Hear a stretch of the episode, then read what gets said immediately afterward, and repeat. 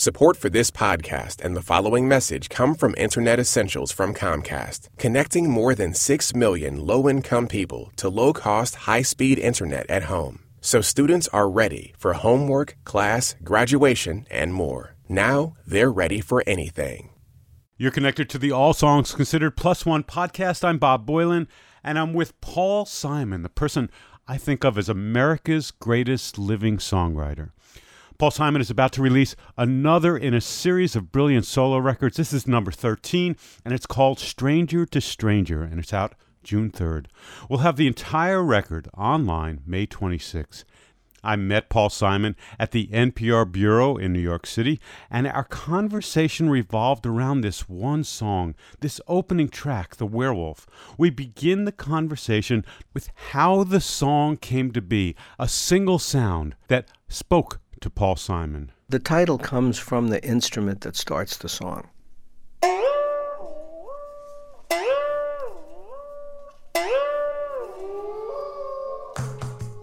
That sounds sounds a little like a berimbau, but it also sounds Indian. It is a It's an Indian instrument called uh, gopichand, but I didn't even know the name of it, uh, but so I used to call it a twanger. just a single string that comes with a almost like a gourd, some uh, some resonating Right. little chamber, little tuning peg at the top. That's right. You squeeze it, and it bends the sh- eases the string, so it goes. Woo, woo. Well, And just that's, heard, was much and that's what it was. And- and it sounded like the werewolves. The werewolf.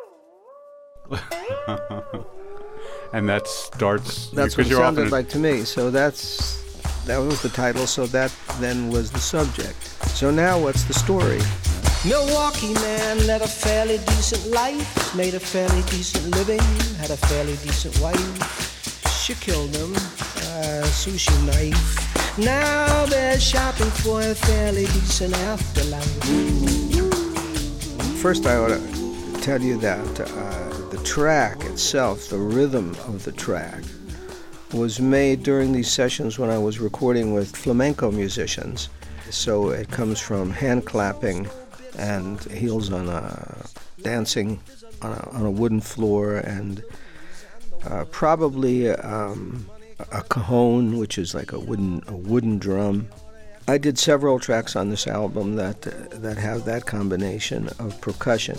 This track also had it, but I thought that the tempo was too fast, so I kept slowing the tempo down, slowing it down until it got to a groove that I liked.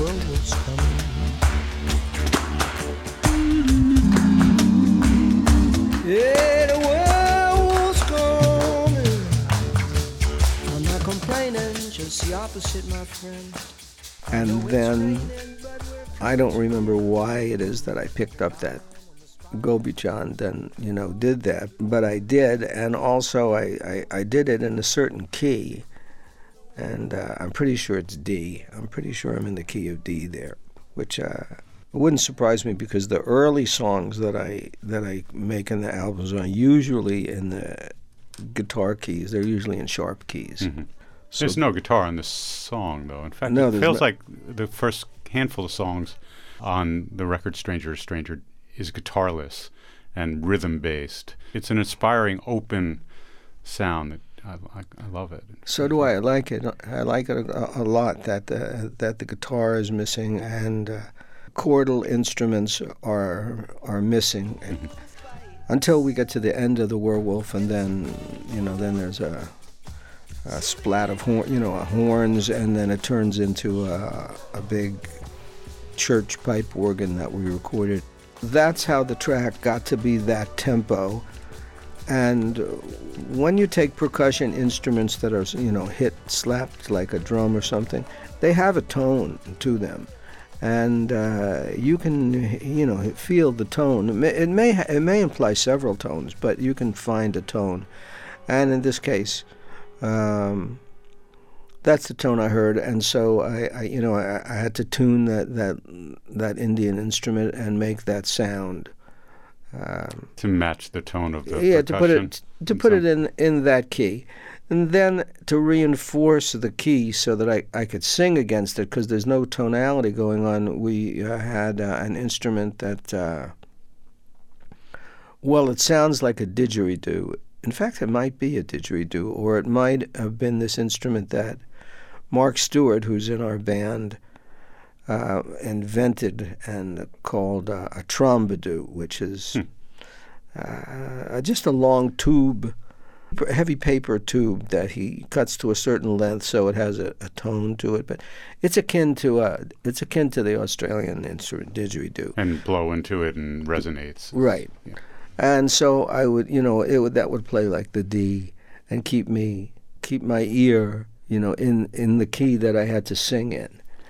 Uh, otherwise, I would naturally tend to drift without some some uh, chordal reminder, but mm-hmm. but it's but it's not there. Let me just help fill out the picture a little bit. You're you're in a studio with a group of musicians, and what starts the rhythm? What gets what's the inspiration to get the rhythm going? And when you say slow it down, did you literally mean you asked the players to digi- slow down? Or no, you did. I meant digitally slow it down. Yes, that's what I was wondering. And so did that changes the whole pitch, right? It changes the pitch.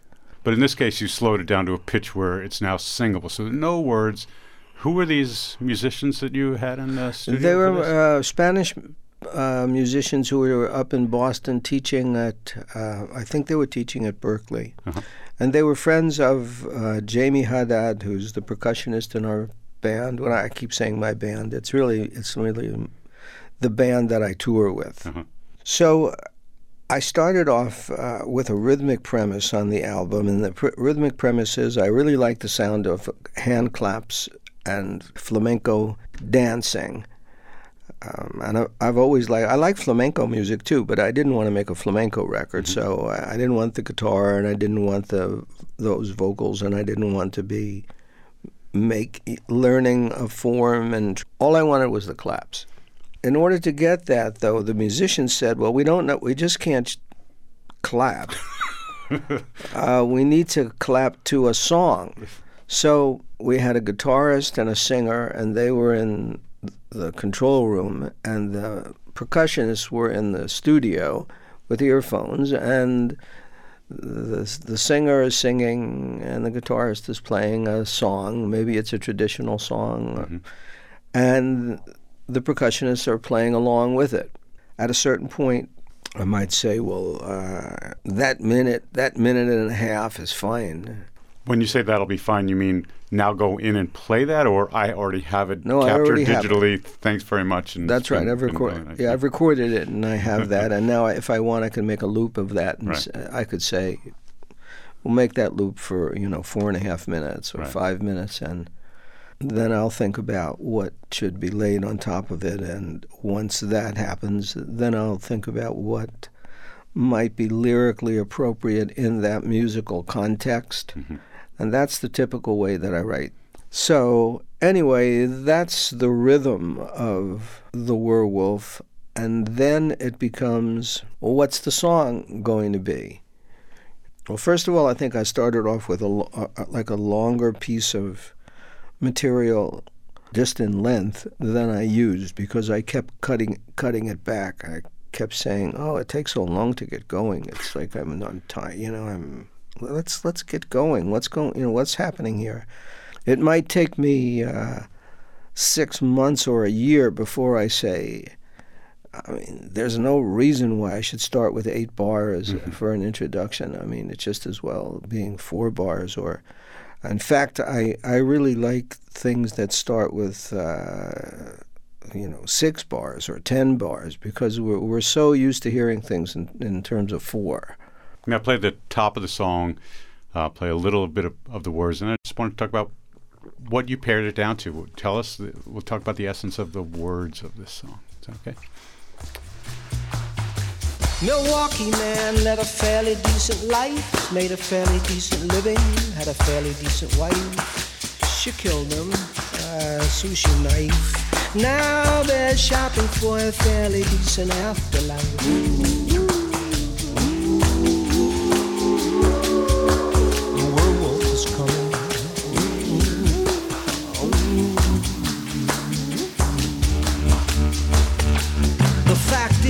Most old bits are mixed reviews. Life is a lottery, a lot of people lose, and the winners, the grinners with money colored eyes, eat all the nuggets, then they order extra fries. The werewolf is coming, extra fries. The werewolf is coming, you know. The werewolf's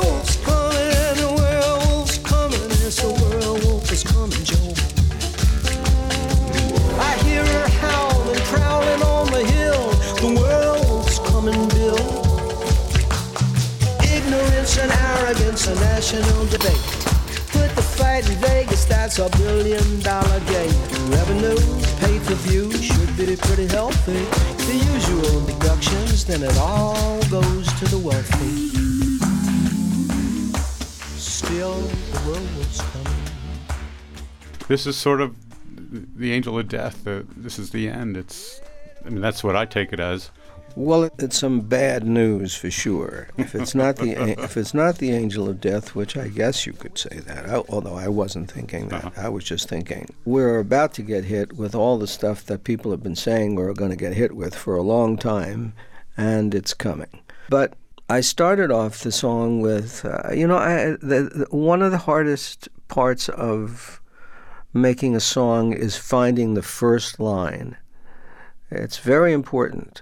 Uh, the first line, just as the last line, is is, is very important. And I started off with uh, I knew a man who, uh, and I immediately didn't like it. Uh, I, I knew a man led a fairly decent life, had a fairly decent, made a fairly decent living, had a fairly decent wife. I'm I'm kind of happy with all these fairly decents. Uh, and then the quick turn, she killed him. And then the specific thing of sushi knife, you know, shows you like what kind of what kind of household they had. If they had a sushi knife, you know, and now they're now they're shopping for a fairly decent after. They're still shopping, you know.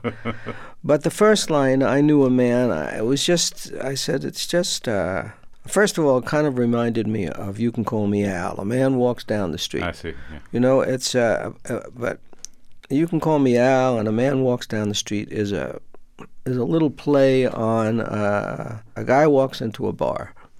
You know, it has the same rhythm. It's that you know that it's that kind of ordinary setup. So I, I didn't like it. First of all, I didn't know a man who. It wasn't really true, of course. So and. But I didn't know what to what to do with it, and uh, I should say before all of this that the beginning of the song was twice as long before the words came Uh-huh. in, and uh, there are parts to, that are added to it to the clapping.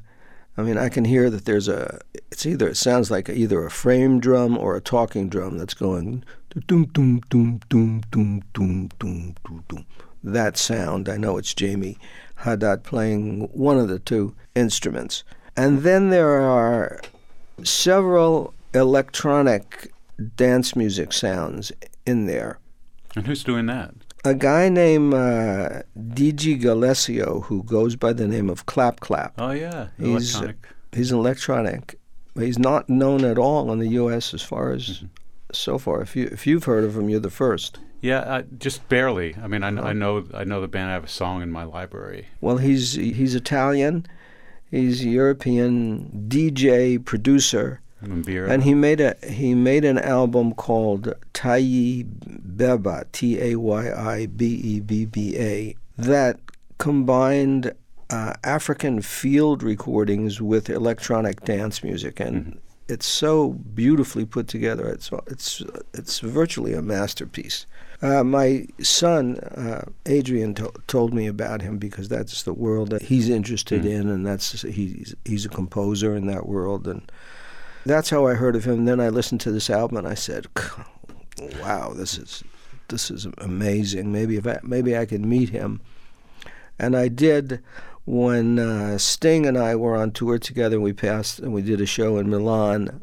I met uh, Clap Clap, or Chris is what you, he likes to be called mm-hmm. Chris. He took a train up from Rome, and I was in Milan, and we spent a few hours together talking about the possibilities of integrating the, the sounds from electronic music into the acoustic environment that is the usual environment of, of singer songwriters. And the mix really hasn't been done in a way that you could call it a, a genre. Mm-hmm. I mean, I, there, I guess there have been attempts, but you can't say there's a kind of it's fresh. It's a nice mix. The organic and the electronic is something that I think I is think, very strong. I think so too, yeah. but it's hard to achieve because if there's too much of the electronic, it's so powerful that you can't put a lyric on top of it because uh, the beat is so is so powerful and compulsive that it, the mind doesn't have enough space left to absorb a story. It's also very rigid which is and so that's true it's also you know it tends to have if it's dance music it tends to have that just that constant foot going going on the bottom but if you go back to uh, the top i'll point out can i talk over yeah, yeah, yeah. Let's, let's do that so first it's going to be that that's the indian instrument right there's the talking drum That's an electronic sound. And and right before the, the lyric comes in, if you play it again, yeah. there's an electronic sound that's going. Very, uh, you know, very even, very even eighth notes. So those two little uh, electronic pieces are used there. There are other. Uh, I use it in other places too, and but but right at the top, I used it there, and so uh, as you can see, I dropped the uh, "I knew a man" and I solved went, the problem. Uh, yeah, I went to solve the problem with some kind of man. First thing I wrote, first I wrote was "Miami Man," and then I thought, mm, no, Miami, it's got to. You might infer that I'm saying something that I'm not, you know. So then I was thinking, you know, like the M's are good and I thought for for a minute of Manchester Man, which is kind of That's funny. Nice, yeah, I like that too. You know, and, and, and in retrospect, I think I prob- probably should have done that. I like the There's man, the man, and the chest, and all of that is kind of funny. But anyway, I I, I I went to Milwaukee. It was one of those things where I, you know, said to Andy Smith, "Which one do you like better?" And he said Milwaukee, and I said, "Okay, let's do Milwaukee." And so it became a Milwaukee man, which is actually good too because it throws the record into the Midwest. And the record starts with a joke, which I, I like as, as an idea uh, because my songs tend to become more serious as they go along. So starting with the joke pleases my my sense of uh, you know how you open a how you open a record. Uh, I have to say that I, I never intended to open the record with this song. Uh, I intended to open the record with Insomniac's Lullaby. Which is how you now end it. Which is now how I end it, exactly. And the reason I did that is because it's Insomniac's Lullaby has a, you know, uh, it's it's a little bit right at the top of the record to get into, uh, you know, some sort of intimations of mortality is maybe not, not the way to begin. So that's the first verse, uh, you know, tells you a lot about that couple. Mm-hmm and Couple. then I say uh, the werewolf is coming. You know, something, something bad is coming. Then I move into the second verse, which is is a line that I had written down prior to my, you know, working on what this track uh, implied to me, and that line was most obits are mixed reviews. which I think is it's, true it's and funny. True. You know, Uh, and then I, you know, sort of continue with uh, like the pun. Life is a lottery. A lot of people lose. You know, it's like the lot comes back. Right. It's a lottery. Why? Well, because a lot of people lose. and the winners, the grinners with money-colored eyes, uh, they eat all the nuggets and then they order extra fries. Uh, this was like a line that I overheard somebody saying as I passed by. Somebody was asking their boss, "Well, if you don't ha- if you don't want uh, all the nuggets, should I order extra fries?" Which uh, was just I don't know hilar- hilarious to me as I passed by that this was like a you know it seemed like a really good question. You know, okay, if you can't have this, can I have? we'll call it nuggets from McDonald's, then should you can we compensate with that compensate you with that with extra fries? Would that be acceptable? You know. So I put that in. And then I also leave in uh, the werewolves coming, and then I then I leave in a, like a little tiny grumble about the extra fries. Like the the, the, the narrator is still com- complaining. If, Right. you, if you play it, you'll hear it. Okay. And the winners, the grinners with money colored eyes, eat all the nuggets, then they order extra fries. The werewolf is coming, extra fries. The werewolf is coming, you know. He's he's still mad about that. Also, if ve- very subtly in there, there's a pedal steel guitar, I didn't hear that. Look, turn it up again. and that's that's just ke- it's just keeping me in the, from singing out of tune. It's just a little it's just a little bit of tonality. If if you listen again, Okay. you'll hear it. There you go. Yes, the werewolf is coming, Joe. I hear her howling, prowling on the hill. And it's in harmony too. Put the fight in Vegas, that's a billion dollar game. Revenue, pay per view, should be pretty healthy. Nice. So throughout the song, there are little uh, key references. They're almost like little musical handrails for you to grab onto. To and for the Keep- listener to keep Yeah. to hear you know that the key th- there's a key there's a key going on yeah so uh, those those little decisions and what instruments I use and where they sit in the track that's all through this album I mean, there must be hundreds I mean of those decisions or maybe maybe thousands for all I know of tiny decisions about whether there should be uh, some piece of musical information or whether you, you don't need it at all. And uh, sometimes I'll live with a decision for a long time and then change my mind. Mhm. You know. So that's what we're up to here, and then it's now we're up to the werewolf is coming. The werewolf is coming, you know. The werewolf's coming. There's the didgeridoo. werewolf's coming. Yes, the werewolf is coming, Joe. There's the pedal steel. Now there's vocal voices in the background. The werewolf's coming, Bill. Those voices are coming from late in the evening. Took the chorus out of late in the evening and put it Oh, into another this. song. Oh, it's, My song, yeah, late yeah, in the evening. yeah, yeah. And then if we if we go back, I s- I hear her howling high up on the hill. Uh, I hear her howling, prowling on the I hill. hear her howling, prowling on the hill. The werewolf's coming, Bill. Well, that was a kind of a decision too, because I started out with I hear him, and then I said, you know, it's like a kind of a natural thing to always make it all always male, you know, but And- should be more aware of that. And I, that's no reason why this werewolf shouldn't be female. Maybe it's even a better idea to have the werewolf as a female. Should be pretty healthy. The usual deductions, then it all goes to the wealthy. That's a pedal steel. Who's playing that? A young guy named Steve Marion, who, go, who goes by the name of uh, Delicate Steve. Oh, sure. I know Steve. He's from Jersey. Yeah. Right. Yeah, yeah. Yeah. I know it's raining, but we're coming to There's a celeste. of the rain, but the And that's uh, is that Nico Muhly? I think Yeah, I, that's I heard was Nico. playing that. Yeah. And uh, for those who don't know what a Celeste or Celesta, or Celeste. Oh, well, sometimes they call it a celeste. It's uh, it's a keyboard instrument that has a very is very chimey. Sounds like uh, almost like music box kind of. It's a keyboard instrument that hits a metal with a mallet. So it sounds something in between a, a piano and a xylophone. It's not plucking a string; it's hitting. Uh, it's a, it's a, not an uncommon instrument. It's in orchestras. The doorbell's ringing. Could be the elves, but it's probably the werewolf. It's quarter to twelve, and when it's midnight, That's a live horn section.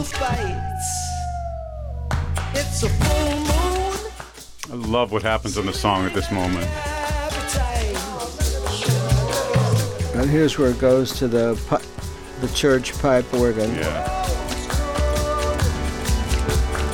And the jokes all become suddenly it's really not a joke. Right. We, we really are about to get it. It gets downright scary.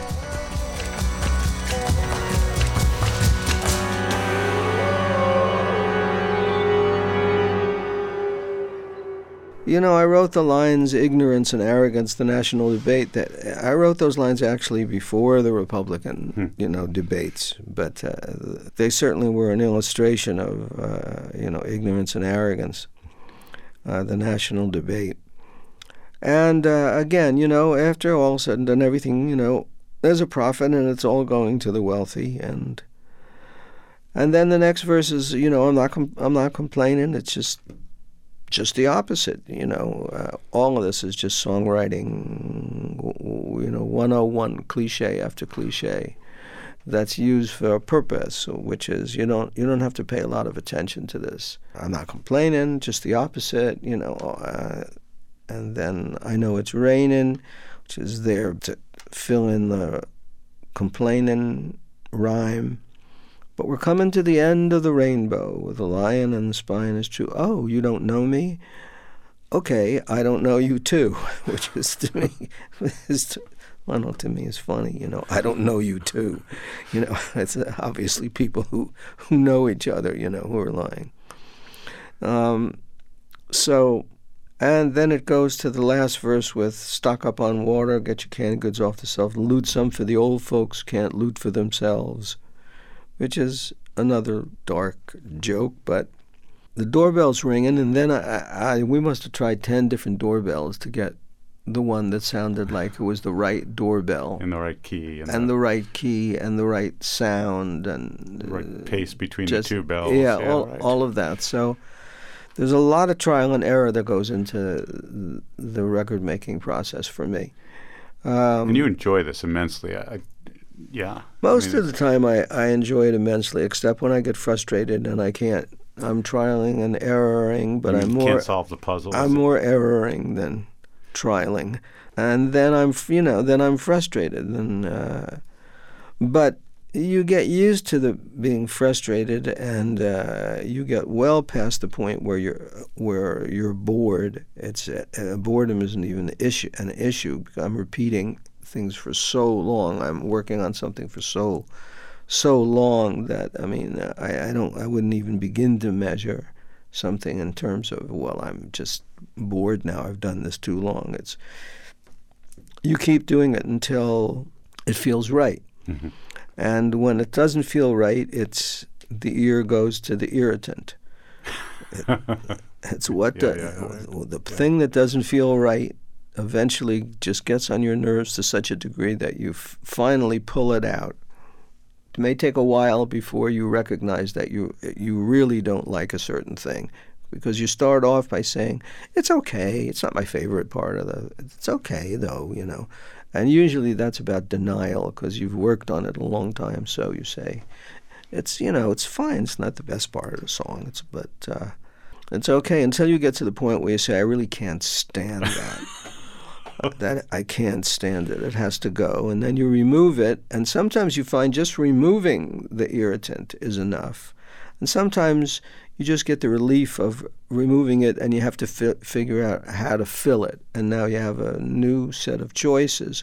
What was it about the irritant that bothered you? Was it the content? Was it the rhythm? Was it the sound? Was it too many words, uh, too few words. What did it? Did it want a melody? Did it not want a melody? Uh, what exactly was it that was wrong? And when you come up with your choices for what you're going to replace the irritant with, you at least start from a premise that you think is going to correct it and then you're back in trial and error again, you know. but you have a better chance because you've eliminated an area of irritation. I intended the whole record to be without any, you know, without really any t- any tonal thing at all until those horns came in at the end. But I found that uh, it was it was very difficult to sing in tune. Sound like it was in tune until I listened back and. Mhm. So that's why I add those little pedal steel or the voices or the didgeridoo or little sounds here and there that or, or the celeste. So I mean, it actually comes comes out that they're almost one in every verse. That just that reminds you of uh, of the key. But when that chordal thing does happen, it's so much more potent. What happens at the end of that song, because those horns, because it's the first real chordal thing, it's magnificent. Right, and then the organ piece the whole piece is in D major, and then, then the chordal piece, you know, goes into the relative minor of D major, which is uh, B minor. So it's a B minor piece, and it's sort of based on a, a Bach type huh. of church organ recital uh, sound. Mm-hmm. And I guess that I guess that's the story. I mean, I heard the song, and I've heard the song now six or seven times before we sat down and I heard some of what you were talking about, but I love the way the decisions happen and the way you think about the storytelling. And I can't imagine you ever not doing this. Do you ever imagine not doing this songwriting thing? It just seems like I see th- there's excitement when you talk about it, there's puzzling and reward and all that sort of thing. Well, lately I've thought quite a bit about not doing it. And um, the reason is I really wonder what would happen to my creative impulses, which seem to come on a regular basis. Every three, four years, they, they manifest themselves, and by habit, uh, they manifest themselves as songs. But this is really the decision of a 13 year old. you know, me who said at 13, no, I want to write songs. That's what I'm going to do. And so I'm doing 60 years later, I'm still, you know, this 13 year old is, is telling me what to do. But I wonder what happens if I simply prohibit myself from expressing whatever the creative urge is if I will not do not allow that to happen in the song in the in, in music or song form. I'm, I'm sort of willing to give it a, a year or so. Mm-hmm. I feel like in the beginning it'll probably be frustrating and it'll be annoying, you know, and I'll want to go back to the to the other way. But if I if I stay with uh, with the rules, maybe I'll discover some other outlet. You must have an inkling as to what that might be. I mean, visual or I'm trying not to have any inklings okay, because the, I mean the first inklings are that you would that it would go to some other art form. You know, mm-hmm. oh well, maybe you'll write a memoir, which right. I definitely will not do, and uh, or you know write a novel as if that were something that anybody could just decide that they're right. going to write a novel and or. Um, I don't know. The only thing that I, I, I, do think is I couldn't go a year without playing guitar. Mm. I, would have to, wherever I go and travel, I, I have to have my guitar with me.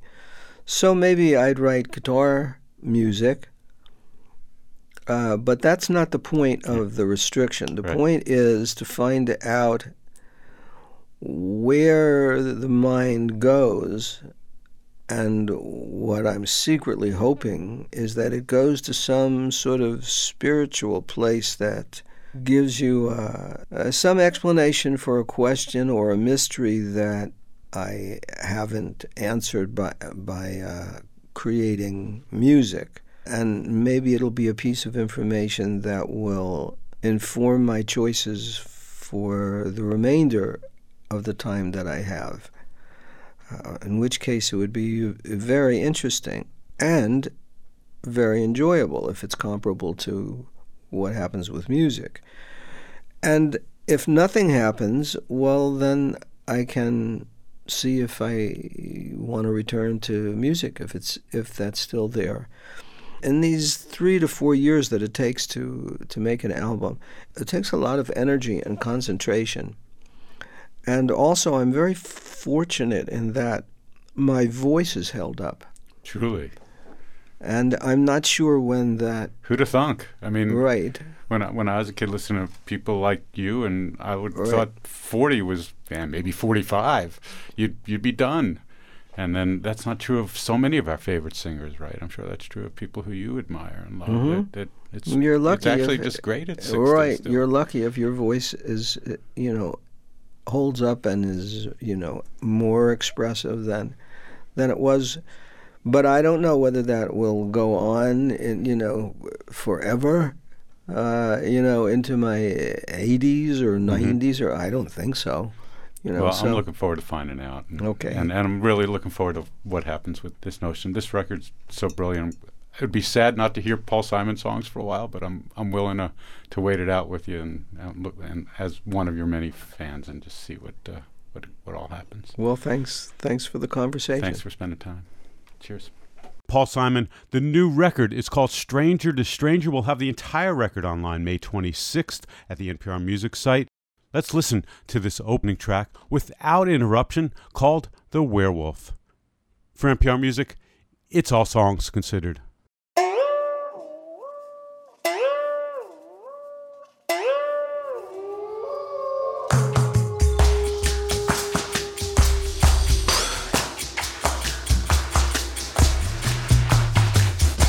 Milwaukee man led a fairly decent life, made a fairly decent living, had a fairly decent wife. She killed him, a sushi knife. Now they're shopping for a fairly decent afterlife.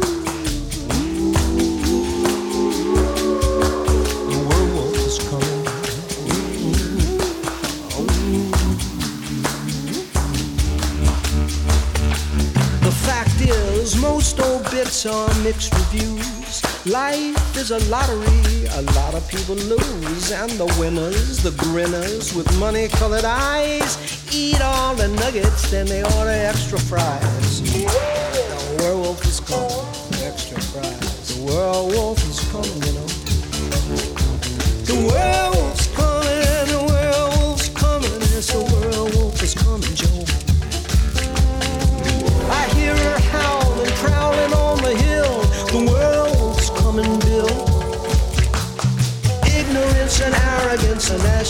debate.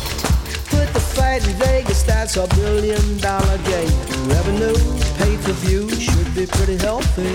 The usual deductions, then it all goes to the wealthy. Still, the werewolf's coming.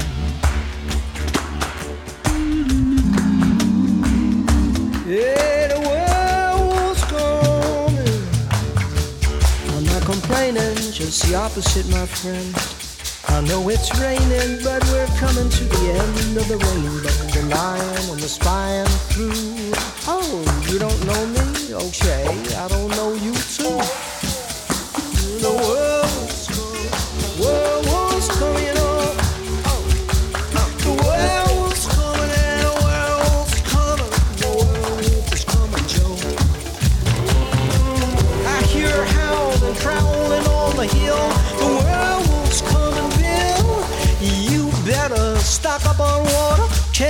Off the shelves, and loot some for the old folks. Can't loot for themselves. The doorbell's ringing. Could be the elves, but it's probably the werewolf. It's quarter to twelve, and when it's midnight, and the wolf bites, it's a full moon.